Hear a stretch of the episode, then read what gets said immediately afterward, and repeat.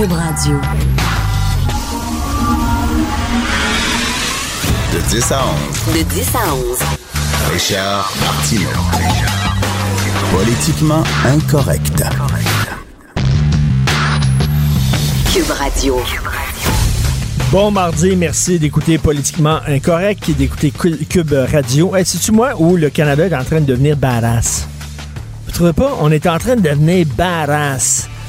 Sais, on est, on est comme Karate Kid. Le petit gars qui pouvait pas se défendre, savait pas se défendre. Tout le monde il tapait dessus dans le cours de récréation. Puis là, soudainement, il a pris des cours d'autodéfense, puis il est devenu badass. Là, on se pogne ces temps-ci contre l'Arabie Saoudite parce que bon, euh, il y a une de leurs réfugiés qui s'est- emmenée chez nous. L'Arabie Saoudite est en maudit. On leur donne des leçons de, de droits de l'homme. Et là, on pas rien contre la Chine. On se bat contre la Chine parce que les États-Unis nous ont demandé d'arrêter une des tops de Huawei, la fameuse compagnie chinoise. On a arrêté une des tops de Huawei à la demande des États-Unis. Là, la Chine est en maudit. Fait que la Chine, ils ont condamné à mort un Canadien. Fait que là, Justin, il dit, c'était cœurant. La Chine est condamnée à mort un Canadien comme ça. Fait que là, on est pas, on est comme, le Canadien est comme le gars qui rentre dans le bar puis dit, qui veut se pogner. Tu sais, il veut se pogner, là. Avant, le Canada, c'était cute, c'était comme euh, gentil, c'était scout, euh, c'était comme, oh, oh, on était fin, on était comme le, le- le petit mag à lunettes dans le cours d'école, mais là, on, rentre dans le bar, on veut se pogner, on veut se battre. Ah ouais, l'Arabie Saoudite, ah ouais, toi, viens, t'en, viens, t'en, ouais, ouais, ouais. La Chine, ouais, viens, t'en, on est rendu fucking badass. Justin Badass. Justin Badass Trudeau, là. C'est ça. Écoute, c'est très, c'est très spécial. Euh, il y a des gens qui sont furieux contre Canada Dry parce qu'ils disent que sur les bouteilles de Canada Dry, sur les bouteilles de Ginger Ale Canada Dry, c'est écrit que c'est fait avec du vrai gingembre. Aux États-Unis, ils ont enlevé cette mention-là. C'est pas écrit fait avec du vrai gingembre aux États-Unis, mais ils l'ont gardé au Canada. Alors là, il y a des gens, il y a un Montréalais qui est poursuivi, il veut poursuivre Canada Dry parce qu'il y a-tu vraiment des gens qui croient que du vrai gingembre dans le ginger ale? Vraiment? OK, ce monde-là, là, ceux qui croient qu'il y a du vrai gingembre dans le ginger ale, je pense que c'est ceux qui croient qu'il y a des vraies cerises dans le cherry coke, qu'il y a du vrai fromage dans le cheese whiz, puis que le Paris pâté, c'est fait à Paris. Eh bien non. Le Paris pâté, c'est pas fait à Paris. Puis je pense qu'il n'y a même pas de pâté dans le Paris pâté. OK, là? Fait que revenez-en. Badass Canada! Badass Canada! Là, je veux parler, euh, s'il y a des gens de Québec qui nous écoutent, s'il y a des gens de Québec qui nous écoutent, vous allez vraiment triper parce que je vais vous parler d'un bar du plateau Mont-Royal. Il me semble qu'il rien qu'au plateau Mont-Royal qu'on voit ce genre de bar-là. La coop Les Récoltes. C'est sur la rue Saint-Denis, à Montréal. C'est un café. Et là, tout le monde rigole de la coop des récoltes parce que sur leur page Facebook, ils ont publié un gros, gros texte. Je vais vous en des extraits, à se pisser dessus. Vraiment, là. Alors, la coop des récoltes se veut un espace sécuritaire, exemple de rapport d'oppression. Nous ne tolérons aucune discrimination ou harcèlement au sein de nos espaces. Eu égard à certains événements récents, la coop Les Récoltes tient à expliquer ses positions. OK, la coop des récoltes fait un show des fois, un show d'humour, invite des comédiens à venir, puis ça s'appelle le Snowflake Comedy Club. Au moins, ils ont de l'humour. Au moins, ils font preuve d'autodérision. Ils s'appellent les autres même les Snowflakes, les petits lapins. Bon. Mais ils ont refusé. Nous avons refusé qu'une personne blanche qui porte des dreads performe dans le cadre de nos deux soirées d'humour. Pourquoi? Parce qu'ils disent que c'est de l'appropriation culturelle. Écoutez-moi. Je, lis un extrait de la page Facebook. L'appropriation culturelle, c'est le fait qu'une personne issue d'une culture dominante s'approprie des symboles, des vêtements ou encore des coiffures de personnes issues de cultures dominées. C'est un privilège que de pouvoir porter des dreads en tant que personne blanche, que cela soit vu comme une mode ou comme le fait d'être edgy. Mais par contre, quand vous êtes noir, vous devez souvent faire face à du racisme quand vous avez des dreads, parce que vous allez avoir la difficulté à trouver un logement, à envoyer vos enfants à l'école. Y y a-tu vraiment des bars qui disent, nous autres, on veut pas de noirs parce qu'ils ont des dreads? Y a-tu vraiment des bars? Fait eux autres disent, attends, On parle ici d'une coiffure. Une coiffure. Ils ont refusé qu'un humoriste performe sur leur scène parce qu'il était blanc puis qu'il portait des dreads. Are you kidding me? C'est quoi? Ils ont comme le copyright, ces dreads, les noirs? On n'a pas le droit de porter des dreads parce que ça appartient aux noirs. OK, les chiffres, là, 0, 1, 2, 3, 4, 5, ça a été conçu et inventé par les Arabes.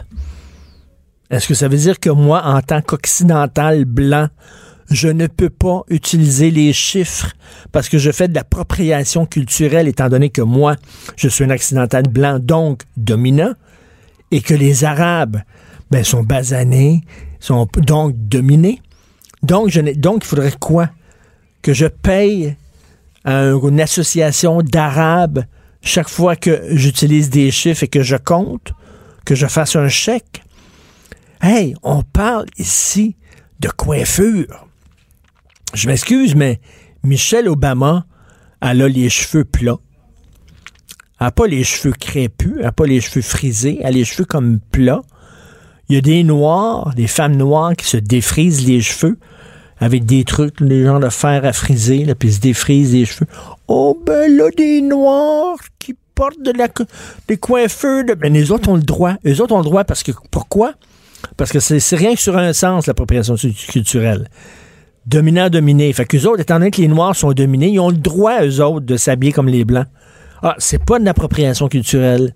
Eux autres, les Noirs, ont le droit. Michael Jackson avait le droit de se faire faire un nez qui est un petit nez de blanc. Un petit, petit nez de blanc. Lui, il avait le droit parce qu'il était noir. Puis il avait le droit de défriser ses cheveux. Parce que c'est pas de l'appropriation culturelle, mais un blanc qui se promène en dreads. Et là, je vais vous lire encore des extraits. C'est à dessus. La coop les récoltes. Écoutez ça. Euh, nous vivons dans une société où le racisme systémique est bien présent et où les espaces où les personnes racisées et marginalisées peuvent se sentir en sécurité sont très rares. La coop Les Récoltes aspire à être un espace où ces personnes vont se sentir à l'aise. Dans le cas d'appropriation culturelle, nous comprenons que l'intention d'une personne peut ne pas être raciste. Toutefois, au-delà de l'intention individuelle, l'appropriation culturelle véhicule du racisme dont les conséquences sur les personnes concernées sont réelles. L'appropriation culturelle n'est pas un débat ou une opinion, c'est une forme d'oppression passive, un privilège à déconstruire et surtout une manifestation de racisme ordinaire. En tout cas, ils disent, écoutez ça, et là, ils se présentent, nous, à la coop Les Récoltes. Nous sommes un espace inclusif pour les personnes marginalisées, ce qui implique que nous sommes un espace exclusif pour les personnes qui reproduisent des oppressions systémiques. L'application de notre politique d'inclusivité par rapport à l'appropriation culturelle signifie que nous reconnaissons l'appropriation culturelle comme une forme de racisme. My God! Et ils disent, nous autres, ce qu'on veut, c'est déconstruire les clients. Parce que oui, vous êtes une construction sociale. Vous autres, vous pensez que les hommes, ça existe, les femmes, ça existe. Non, non, non. On vous a construit comme ça. La méchante société vous a construit comme ça. Mais heureusement qu'il existe un espace comme la coop, les récoltes sur la rue Saint-Denis, c'est dans le plateau. Parce que là, quand vous rentrez là, vous n'allez pas seulement prendre un café, non. Vous allez vous faire déconstruire. On va vous déconstruire. On va tout prendre les petits blocs, puis on va tout les refaire. Puis là, on va tout les remonter. Puis quand vous allez sortir du café des coupes, vous allez être une nouvelle personne. Déconstruite. Vous serez plus raciste. Vous serez plus dominé. Vous serez plus dominant. Vous serez plus un homme, une femme. Vous allez être fluide. Vous allez être... C'est vrai, c'est n'importe quoi. C'est une forme, écoutez, c'est une forme de cancer du cerveau, là. les, les, blancs, les blancs qui ont des dreads, arrêtez, là. Donc, ça veut dire que les Blancs qui jouent du jazz, ça devrait être interdit. J'espère qu'il n'y a pas de soirée de jazz par des Blancs à la coop Les Récoltes. Parce que le jazz est une musique, vous savez, qui a été inventée par les Noirs, euh, discriminés, qui étaient esclaves, et tout ça, le blues, le jazz. Donc, les Blancs qui chantent du blues s'approprient, s'approprient la peine et la misère des Noirs. C'est épouvantable. Donc, à côté de la coop des récoltes, c'est pas là qu'il y a le bistrot à Jojo. C'est dans le même coin, Saint-Denis, sur le plateau au bistrot à Jojo. Ben, il y a des soirées blues. Régulièrement au bistrot à Jojo, j'espère qu'il n'y a pas des blancs qui jouent du blues. Le blues des blancs, c'est le western. Si vous voulez vous plaindre que votre, votre blonde vous a quitté, que vous avez perdu votre job, vous avez perdu votre char, chantez du western.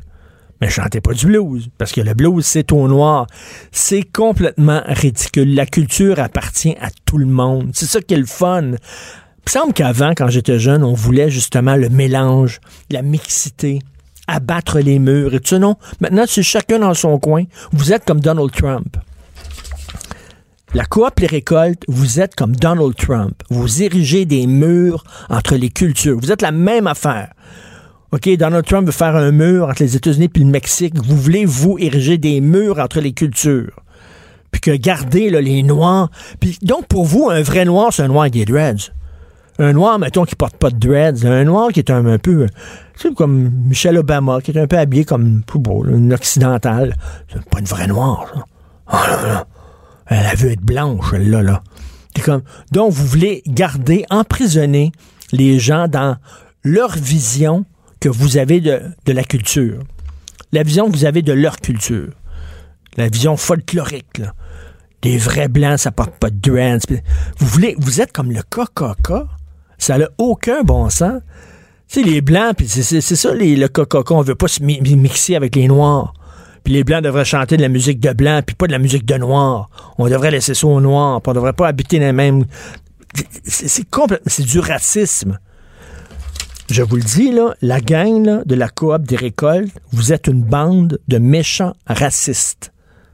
Et vous, vous avez besoin d'être déconstruit. Vous, vous êtes raciste.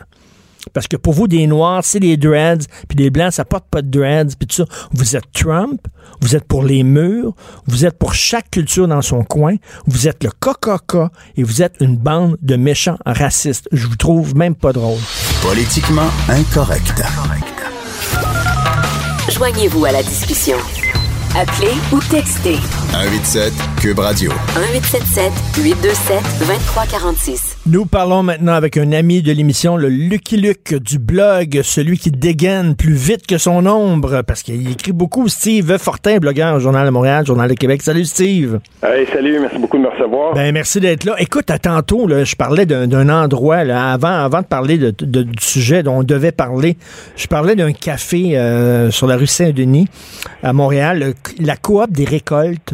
Mhm. OK, ils organisent des soirées d'humour. Des humoristes vont sur la scène, ils font une soirée d'humour.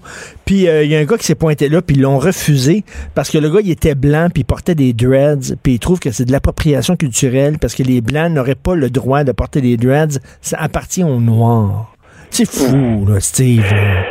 Ça, ça, ça me... J'ai vu ça aussi. J'ai vu les, les, les euh, quelques quelques posts, là, quelques commentaires qui ont été faits par rapport à ça. Des fois, je me dis que euh, à, force de, de, vouloir euh, être euh, être toujours là, dans la dans, dans, l'extrême marginalité puis de vouloir toujours essayer de, de, de, fermer parce que là on parle ici ces gens-là vont se, vont s'autoproclamer inclusifs mais ils vont le faire à coup d'exclusion. Ben oui. Je vais te dire une chose Richard, j'ai eu la chance moi la, la très très jolie chance euh, il y a une quinzaine d'années de ça, j'étais blanc, j'avais des longs dreads blonds moi-même.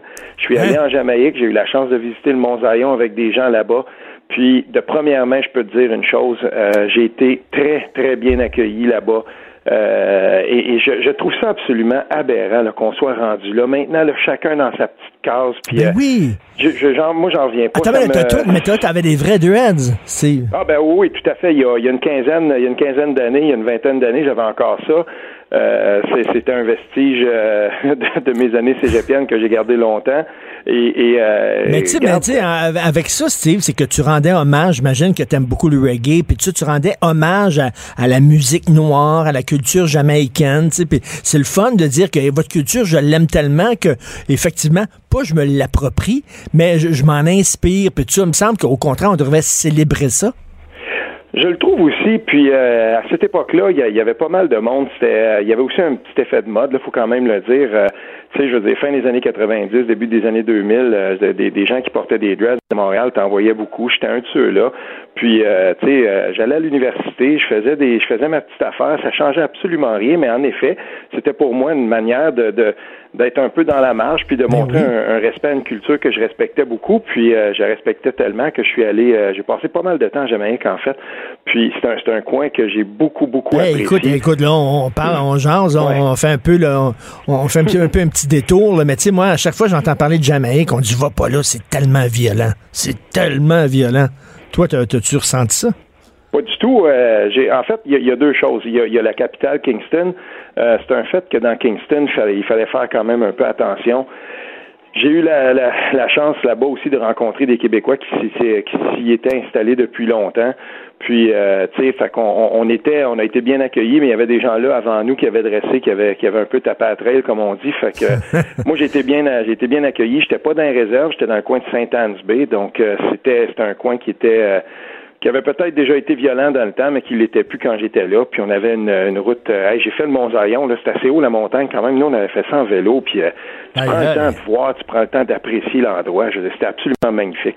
Le pote était-tu bon? Non, on passe à l'autre sujet. Alors, je, disais, tantôt que les gens, comme euh, les gens de la coop, les récoltes, mhm. érigent des murs entre les cultures au lieu justement de défaire ces murs-là. Bon, ce qui nous amène à notre sujet, mhm. euh, le fameux mur que Donald Trump va à tout prix ériger.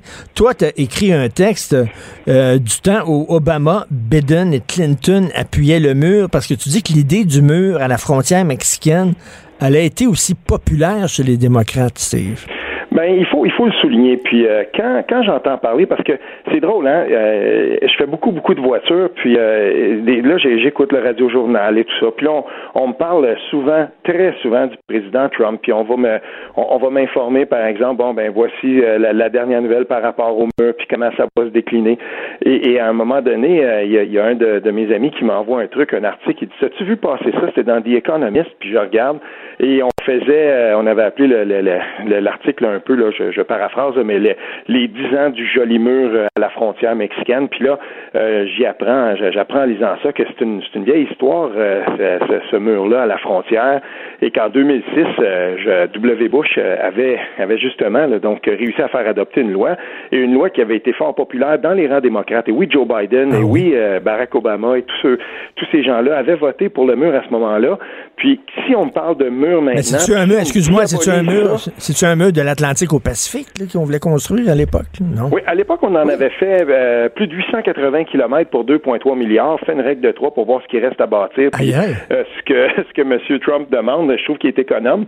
Et, euh, mais moi, je veux savoir ces choses-là, Richard. Si on me parle du mur puis on me dit, on démonise Donald Trump, je veux quand même qu'on me dise, ben à l'époque là, ceux qui sont devant lui puis qu'on essaie de faire des bons gars, ben, ou des bonnes femmes, ben dites-moi aussi que ces gens-là ont appuyé le mur. Je veux savoir ça. Mais oui, parce que là, il y a des gens qui vont dire, ben là, il est rendu pro-Trump, il est rendu pro-Trump. C'est pas ça. C'est pas ça. T'es rendu pro-vérité.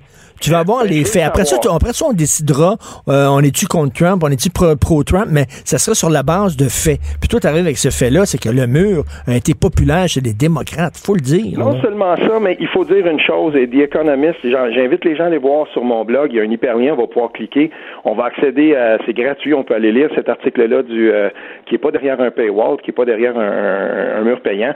Donc, euh, on va pouvoir aller lire ça. Savais-tu, Richard, que on a fait différentes analyses sur les dix de, ce, de, de, la construction de cette partie du mur-là et qu'elle n'a réduit les passages que de 0,6 Non ah, seulement ça coûte cher un mur, mais en plus, euh, les gens des économistes et, des certaines chaires universitaires en arrivent à la conclusion que c'est inefficace et qu'en fait, construire ce, type de mur-là, ça n'empêche pas les gens de traverser la frontière. Donc, à un moment donné, il faut, il faut s'en tenir aux faits. Puis, euh, dites-moi qui l'a appuyé, puis parlez-moi un peu de, ce que, de ce que ça implique. Puis là, maintenant, ensuite, on verra quelle, quelle opinion on veut se faire de, de Donald Trump. Mais Donald Trump, on en fait un vilain. Puis à bien des égards, et c'est ce que je dis dans mon texte aussi, à bien des égards, en tapant toujours sur ce vilain-là, on, prend du temps d'antenne, on prend du temps de nouvelles euh, par lequel on ne parle pas de dossiers chez nous qui devraient. Si on veut parler de la frontière, là, ben parlez-moi aussi de la frontière euh, canado-américaine et comment elle est traversée. Puis qu'est-ce qu'on a fait, par exemple, à la frontière à Emerson en Alberta pour que les gens ne traversent plus?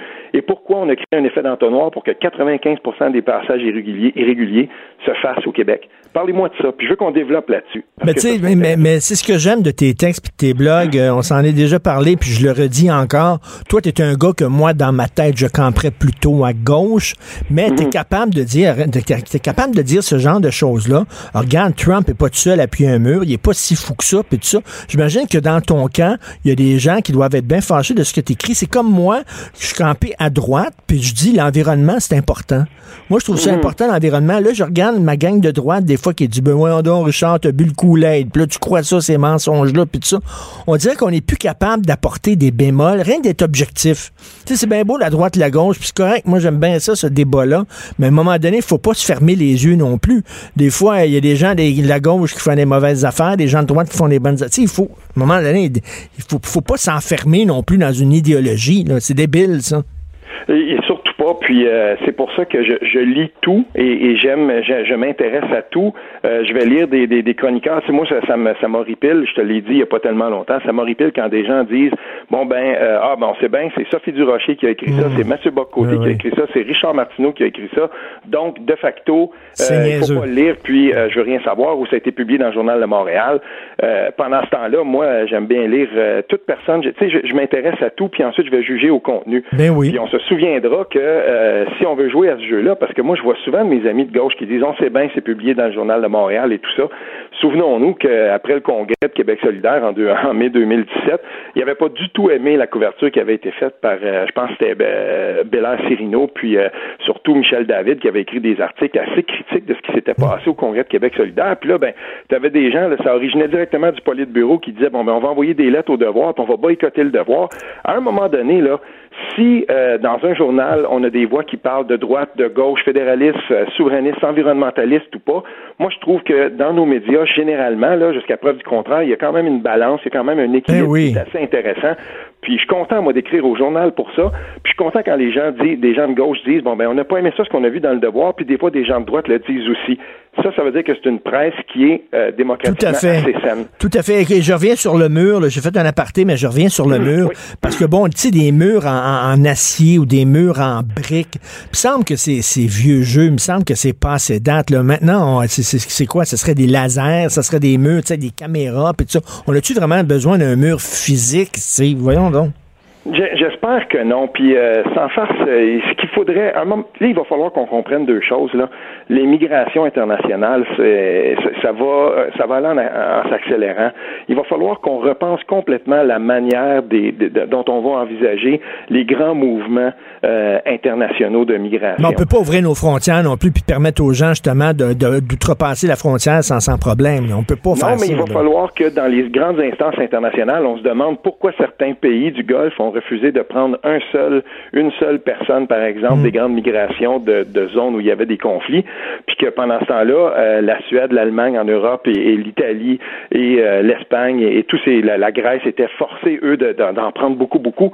Tu sais, il y a un équilibre à un moment donné. Je suis pas un spécialiste de ces questions-là, mm. mais j'ai assez lu là-dessus pour savoir que euh, il va falloir qu'on repense complètement la façon dont on envisage les grandes migrations internationales. il va falloir que tout le monde, va falloir que tout, oui, mais mettre tout le monde face à ses responsabilités. Comme tu ah dis, là, les, pays du Golfe, puis d'ailleurs, ils ont beaucoup d'argent, ils ont beaucoup de moyens. Puis en plus, ils ont une culture similaire à ces réfugiés-là qui veulent s'en aller de chez eux. Donc, je sais pas, là, il faudrait qu'ils fassent leur part, eux autres aussi. Là. Ben, il va, on n'aura pas le choix. Il va falloir que ce soit comme ça parce que ça va aller en, s'accélérant. Il, y a les conflits, il va y avoir aussi les réfugiés climatiques. Euh, il y a les inégalités croissantes qui font en sorte qu'à un moment donné, les populations se déplacent. Donc, on n'aura pas le choix. Il va falloir repenser ça. Mais même à l'intérieur de nos propres frontières, à nous au Canada, quand on regarde comment c'est comment comment c'est organisé, euh, il y a quelque chose de, de moi, je, je, persiste à, à, à croire qu'il y a quelque chose qui est vraiment inéquitable quand c'est au Québec qu'on fait 95% des passages irréguliers. Ça, ça veut dire qu'il y a des gens qui en ont zéro. Et, mm. euh, on est en train de construire des installations au bout, de, au bout du chemin Roxham qui n'ont pas l'air d'être temporaires, pas en tout. Donc, il faut qu'on se pose ces questions-là. Est-ce qu'on a eu un débat là-dessus? Est-ce que c'est vraiment comme ça qu'on veut que ça se fasse? Pourquoi que ça, que, ça a été décliné comme ça? Euh, il faudra qu'on se pose ces questions-là. Et, pourtant, on n'en entend pas parler, mais on va parler du mur de Donald Trump ben tout le temps et toujours en fonction d'en faire de lui un vilain, ce qu'il est peut-être.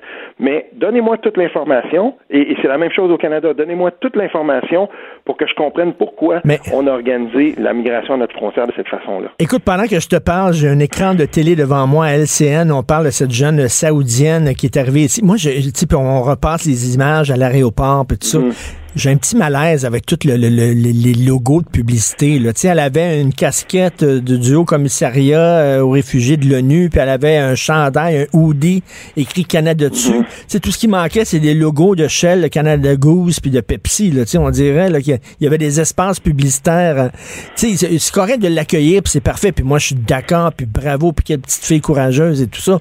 Mais ils se sont pétés bretelles. Il y a, il y a un côté très publicité là-dedans, très chaud. Là.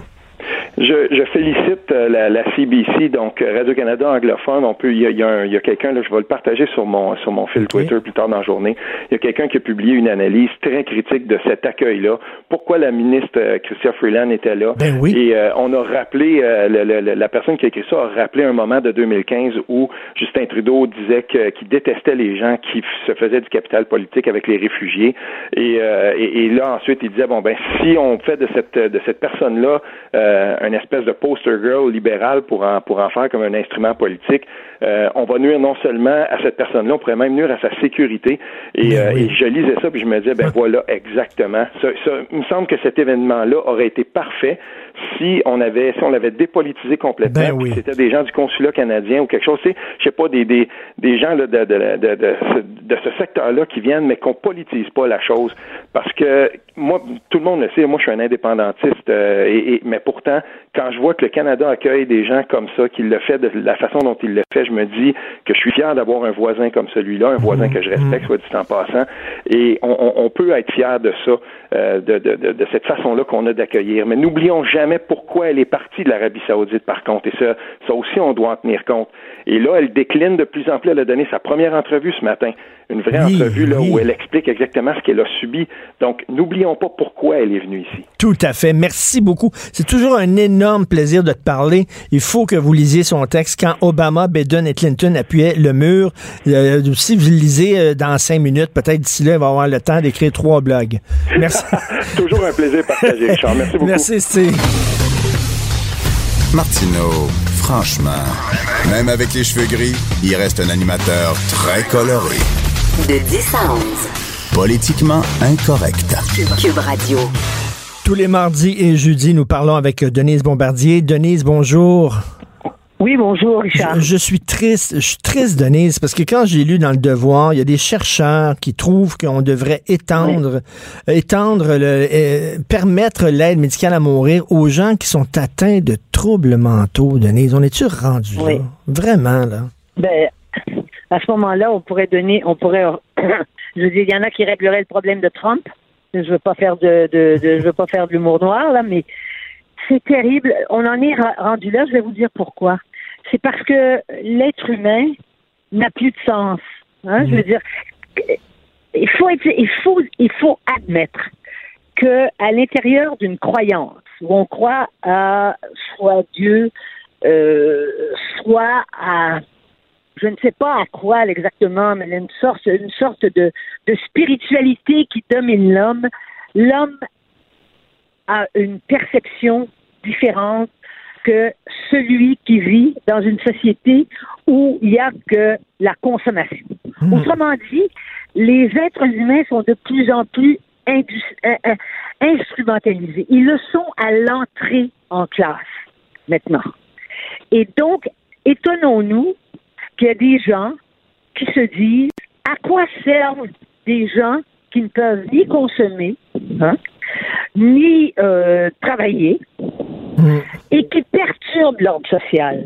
Autrement dit, sous des dehors de vertu et de compassion, on propose exactement ce qu'Hitler proposait, c'est-à-dire la purification de la race. Parce que vous savez que mm. Hitler, les malades mentaux, lui, il considérait qu'on devait s'en, on devait s'en débarrasser comme on devait se débarrasser des Juifs, qui considérait que c'était que c'était une sous une sous-race sur la terre. On est dans le même état d'esprit, peu importe que ces gens viennent vous dire que mais vous savez, c'est la douleur de la maladie mentale, c'est pire que de la douleur physique. Moi, ça, il s'avère que j'ai fait dans ma carrière euh, parce que ça m'intéressait, parce que je parce qu'à cause de ma propre enfance, où mon père était une espèce de, de fou, quoi. Hein? On pouvait dire le mot à l'époque, mais pas classé, pas, pas diagnostiqué. J'ai été obsédée par la maladie mentale et j'ai fait six fois une heure à la télévision de Radio-Canada.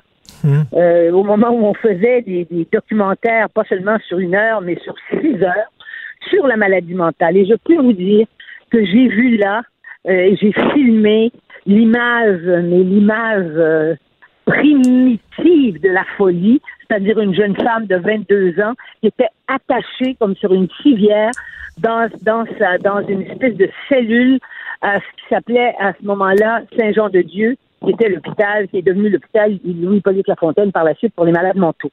Et je sais, j'ai vu des entrevues avec des avec des gens qui étaient extrêmement malades. On m'avait ouvert toutes les portes. J'ai vu la douleur de la maladie mentale.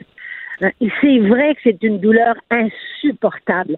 Mais si on se met à se dire que comme société, les gens qui souffrent de tous les types de maladies, mmh. finalement, il faut leur donner le droit, il faut leur permettre de mourir. Ben, c'est incroyable, c'est incroyable. Oui, on bascule dans la barbarie et il y a des gens qui croient ça sérieusement. Et moi, ça m'a toujours frappé.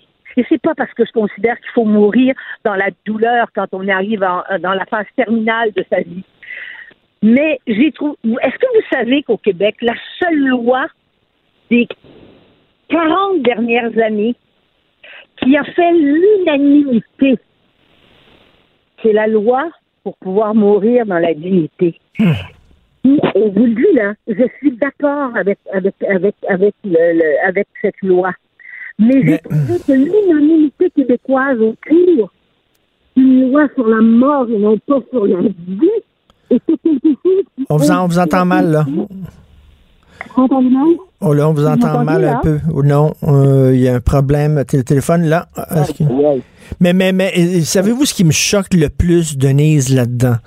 C'est que les proches des gens atteints de maladies mentales, de troubles mentaux. Euh, souvent, ces gens-là ont des envies suicidaires. Souvent, ils veulent en finir. Et les proches leur disent, ben non, accroche-toi à la vie. On va être là, on va être avec toi, puis on va t'aider, puis on va aller, euh, tu vas suivre des thérapies, puis on va être avec toi. Puis là, ces gens-là lisent le journal et voient un texte en disant, ben oui, finalement, on va vous aider à vous tuer. C'est incroyable, c'est incroyable. Là, on vous entend pas du tout. Malheureusement. Oui, là, oui. Bon, ça, ça, ouvre la porte à tous ceux qui veulent tuer les gens qui ont l'Alzheimer. Ben oui. Qui sont enfoncés dans l'Alzheimer.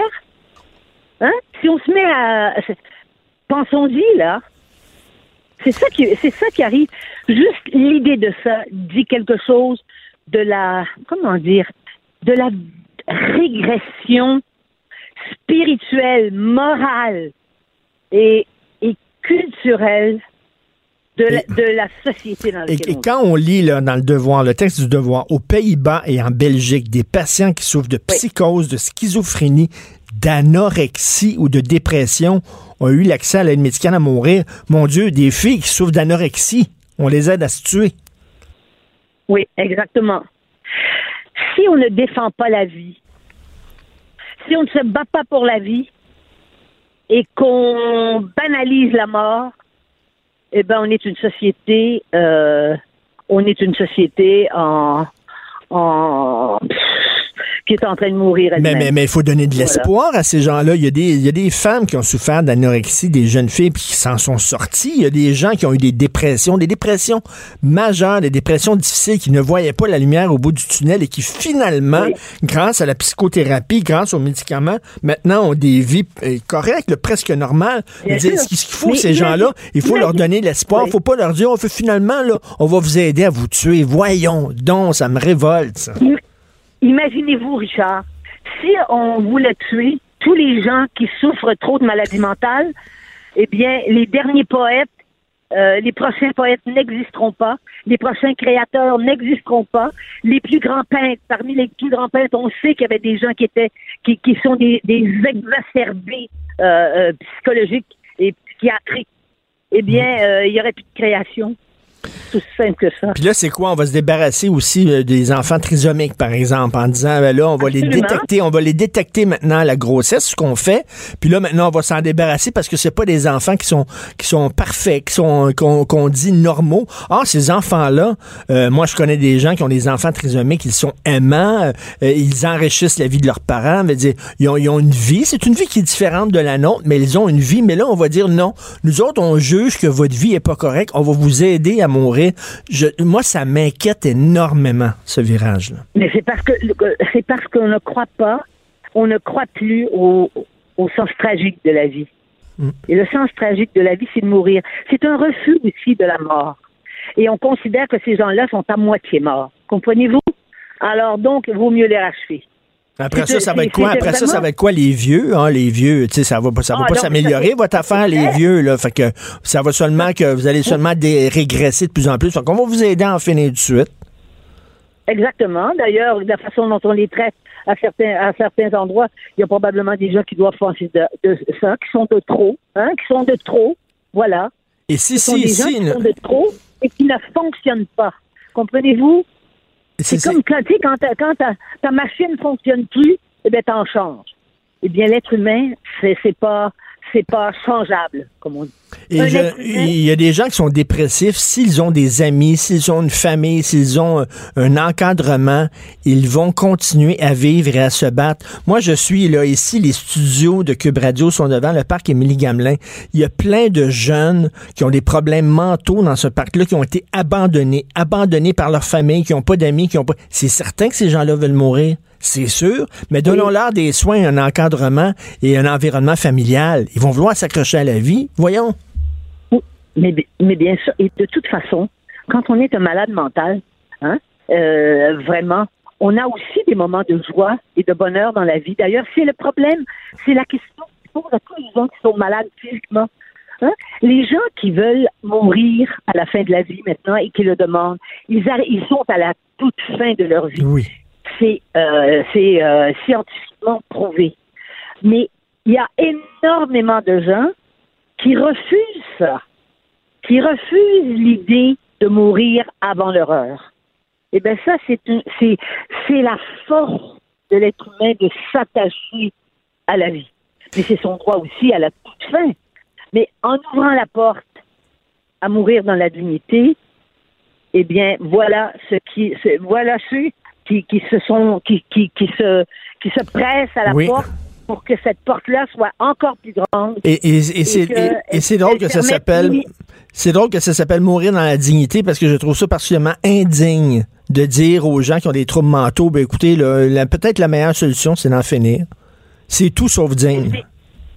Mais je vous dis, on assiste, c'est Hitler avait pensé à tout ça. Relisez Mein gens n'ont jamais vu ça, Mein Kampf. Relisez Mein. C'est la, exactement, il avait une vision de la pureté de la race. Et bien, ces gens-là, ils croient que les seuls gens qui méritent de vivre, ce sont des gens qui sont en bonne santé, qui mentalement fonctionnent, donc socialement fonctionnent, et le reste, on peut s'en débarrasser. Incroyable. Quelle société dans laquelle on vit. Merci, merci beaucoup, Denise. Merci. Merci, au revoir. Merci. Denise Bombardier. Moi, moi ça me choque.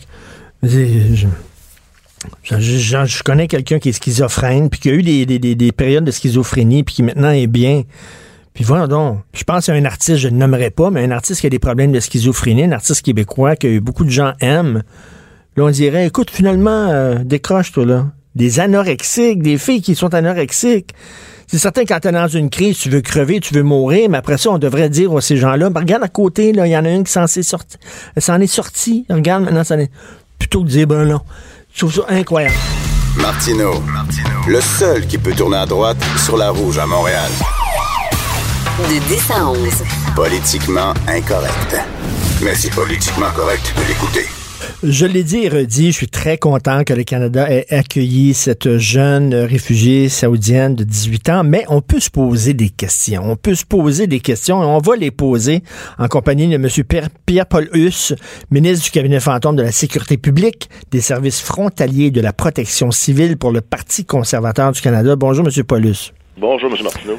Euh, je parlais tantôt avec un autre invité qu'on avait. Là, de, elle arrive ici, puis je suis très content qu'on l'ait accueillie. C'est certain que sa vie est en danger, mais elle arrive ici avec une casquette euh, du Haut Commissariat euh, de l'ONU pour les réfugiés, puis un gros chandail écrit Canada dessus. C'est juste qu'elle n'avait pas un drapeau du Parti libéral du Canada, puis il y avait même la ministre qui était là, des Affaires étrangères. C'était comme trop ce qui est comme passé. Ben, effectivement, vous avez absolument raison. Puis c'est exactement la même position que les conservateurs euh, nous avons. Euh, le fait que cette jeune fille-là ait demandé l'asile, était dans, dans le trouble dans son pays, bon, là-dessus, il n'y a aucun problème, puis tant mieux si elle peut être accueillie au Canada. Mais il reste que toute la, la, politique spectacle à la Justin Trudeau encore. Ben oui. Là, c'est ça qu'on déplore, qu'on dit pourquoi faire du spectacle avec ça, alors que des, premièrement, des, des réfugiés, on a des milliers qui rentrent au Canada chaque année, euh, des gens qu'on fait venir de différents camps de l'ONU, il y a des difficultés, je veux dire, on a à gérer ceux qui traversent la frontière à Roxham, il y en a des milliers de personnes comme ça au Canada, mais là, elle, on a, on a, c'est une situation qui est arrivée, puis elle a fait son, ses affaires sur Twitter dans sa chambre d'hôtel, donc ça a fait un beau spectacle. Puis Justin Trudeau, qu'est-ce qu'ils ont fait? Ben, on va en profiter. Ben, c'est ça, on va essayer de gagner du capital politique, c'est ce qu'on déplore. Et puis c'est tellement, ça rentre tellement dans la vision des choses de Justin Trudeau, c'est-à-dire Monsieur Selfie, Monsieur Spectacle, Monsieur, bon, qui se met toujours en scène, hein, c'est pas un professeur d'art dramatique pour rien.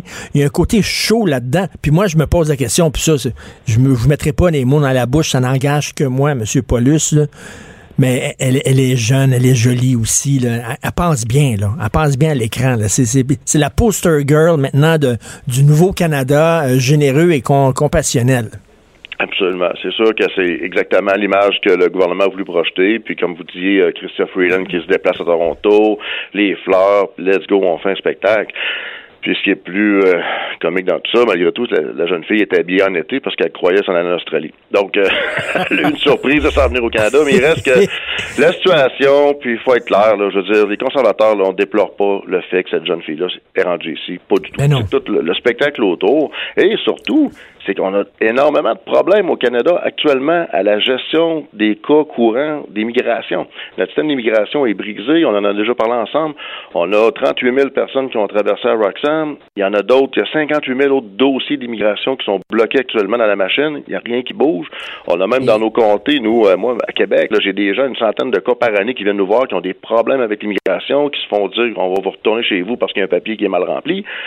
Euh, avant de créer du spectacle comme ça, puis d'essayer de faire croire à tout le monde là, que ça va bien, puis que le Canada, c'est merveilleux, ben on a énormément de choses à régler chez nous avant. Là. Puis là, il y a la Commission des statuts des réfugiés. Il y a 64 000 dossiers en attente, là, M. Paulus. C'est quelque ben, chose. 64 000 dossiers. Si c'est si important que ça pour Justin Trudeau euh, d'accueillir des réfugiés, puis tant mieux, mais d'ailleurs, il faut que les bottines suivent les babines, puis il faut qu'il débloque à un moment donné des budgets, de la main-d'œuvre, embaucher davantage de gens. C'est bien le fun qu'elle soit passée devant tout le monde, mais ce serait le fun aussi d'aider les autres. Puis il y, en a aussi qui attendent dans des camps de réfugiés, M. Paulus. Ils attendent un feu vert du Canada pour Énormément. Puis ils sont dans des conditions de vie épouvantables aussi, là. Puis écoutez, puis j'ai fait mention euh, sur mon Facebook, je crois que vous aussi vous en avez parlé d'un cas, par exemple, Asia Bibi, une Pakistanaise là chrétienne qui a fait huit ans de prison, qui finalement a été acquittée parce que son crime c'est d'avoir bu de l'eau d'un puits musulman. Cette femme-là est en exil, est cachée, nous, les conservateurs, le 5 novembre, j'ai sorti avec Michel Rampol à Ottawa. On a fait venir les médias. On a dit, les conservateurs, l'opposition officielle, on demande au Canada d'amener cette fille-là chez nous. Donc, on a fait un cas. On, voulait, on a demandé à notre gouvernement, Justin Trudeau, prenez Asia Bibi, là, écoutez, amenez-la ici.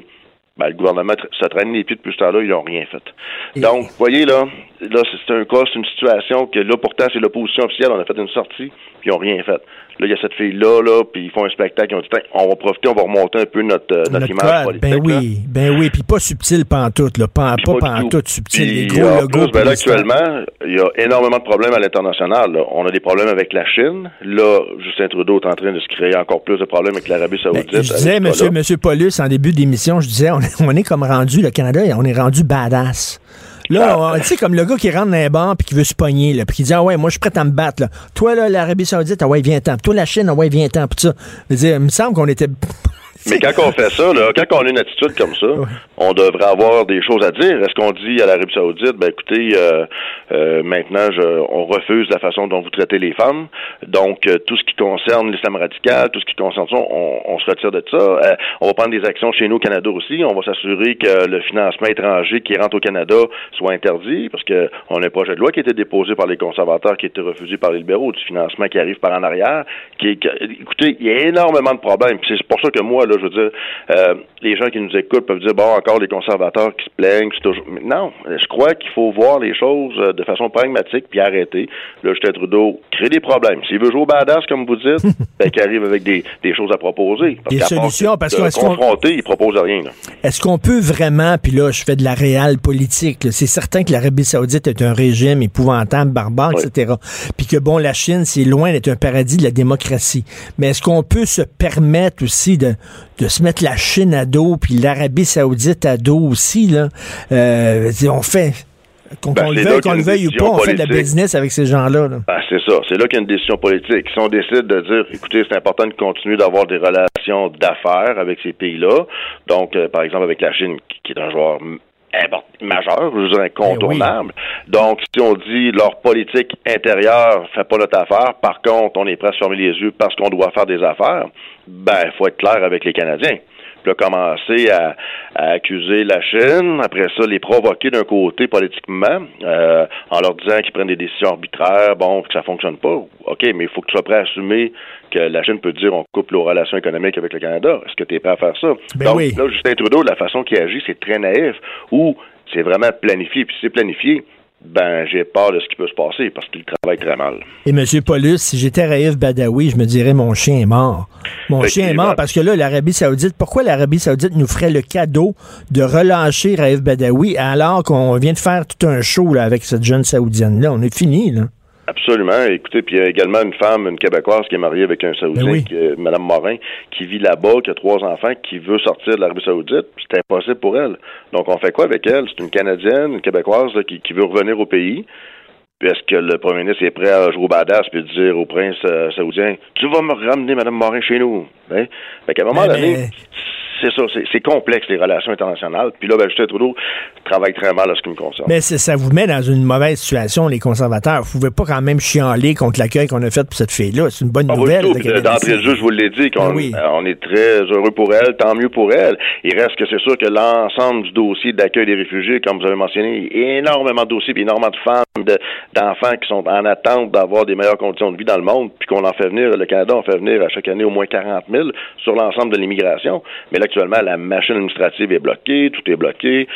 Puis là, elle, c'est sûr qu'elle a passé à, côté de tout ça parce que les libéraux ont fait un spectacle avec elle. Tant mieux pour elle. Elle, personnellement, elle a sauvé sa vie. Elle, elle, elle d'être au Canada. Elle est chanceuse qu'il soit quasiment en campagne électorale, les libéraux. elle est chanceuse.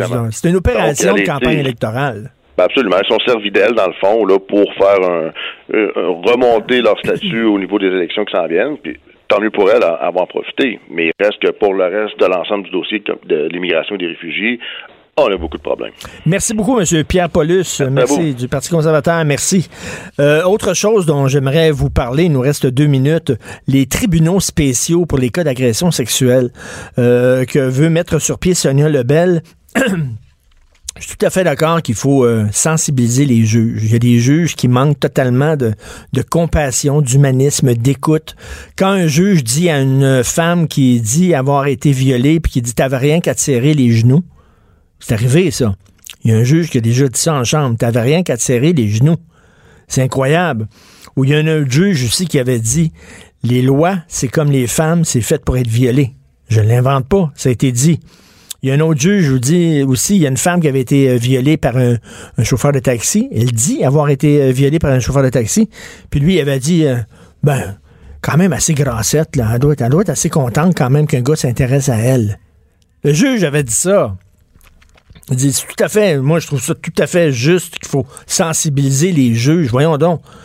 Mais d'un autre côté, j'ai peur avec des tribunaux spéciaux. Ça veut-tu dire que la présomption d'innocence va peser moins lourd? Ça veut-tu dire qu'on va avoir davantage tendance à croire aveuglément les présumées victimes?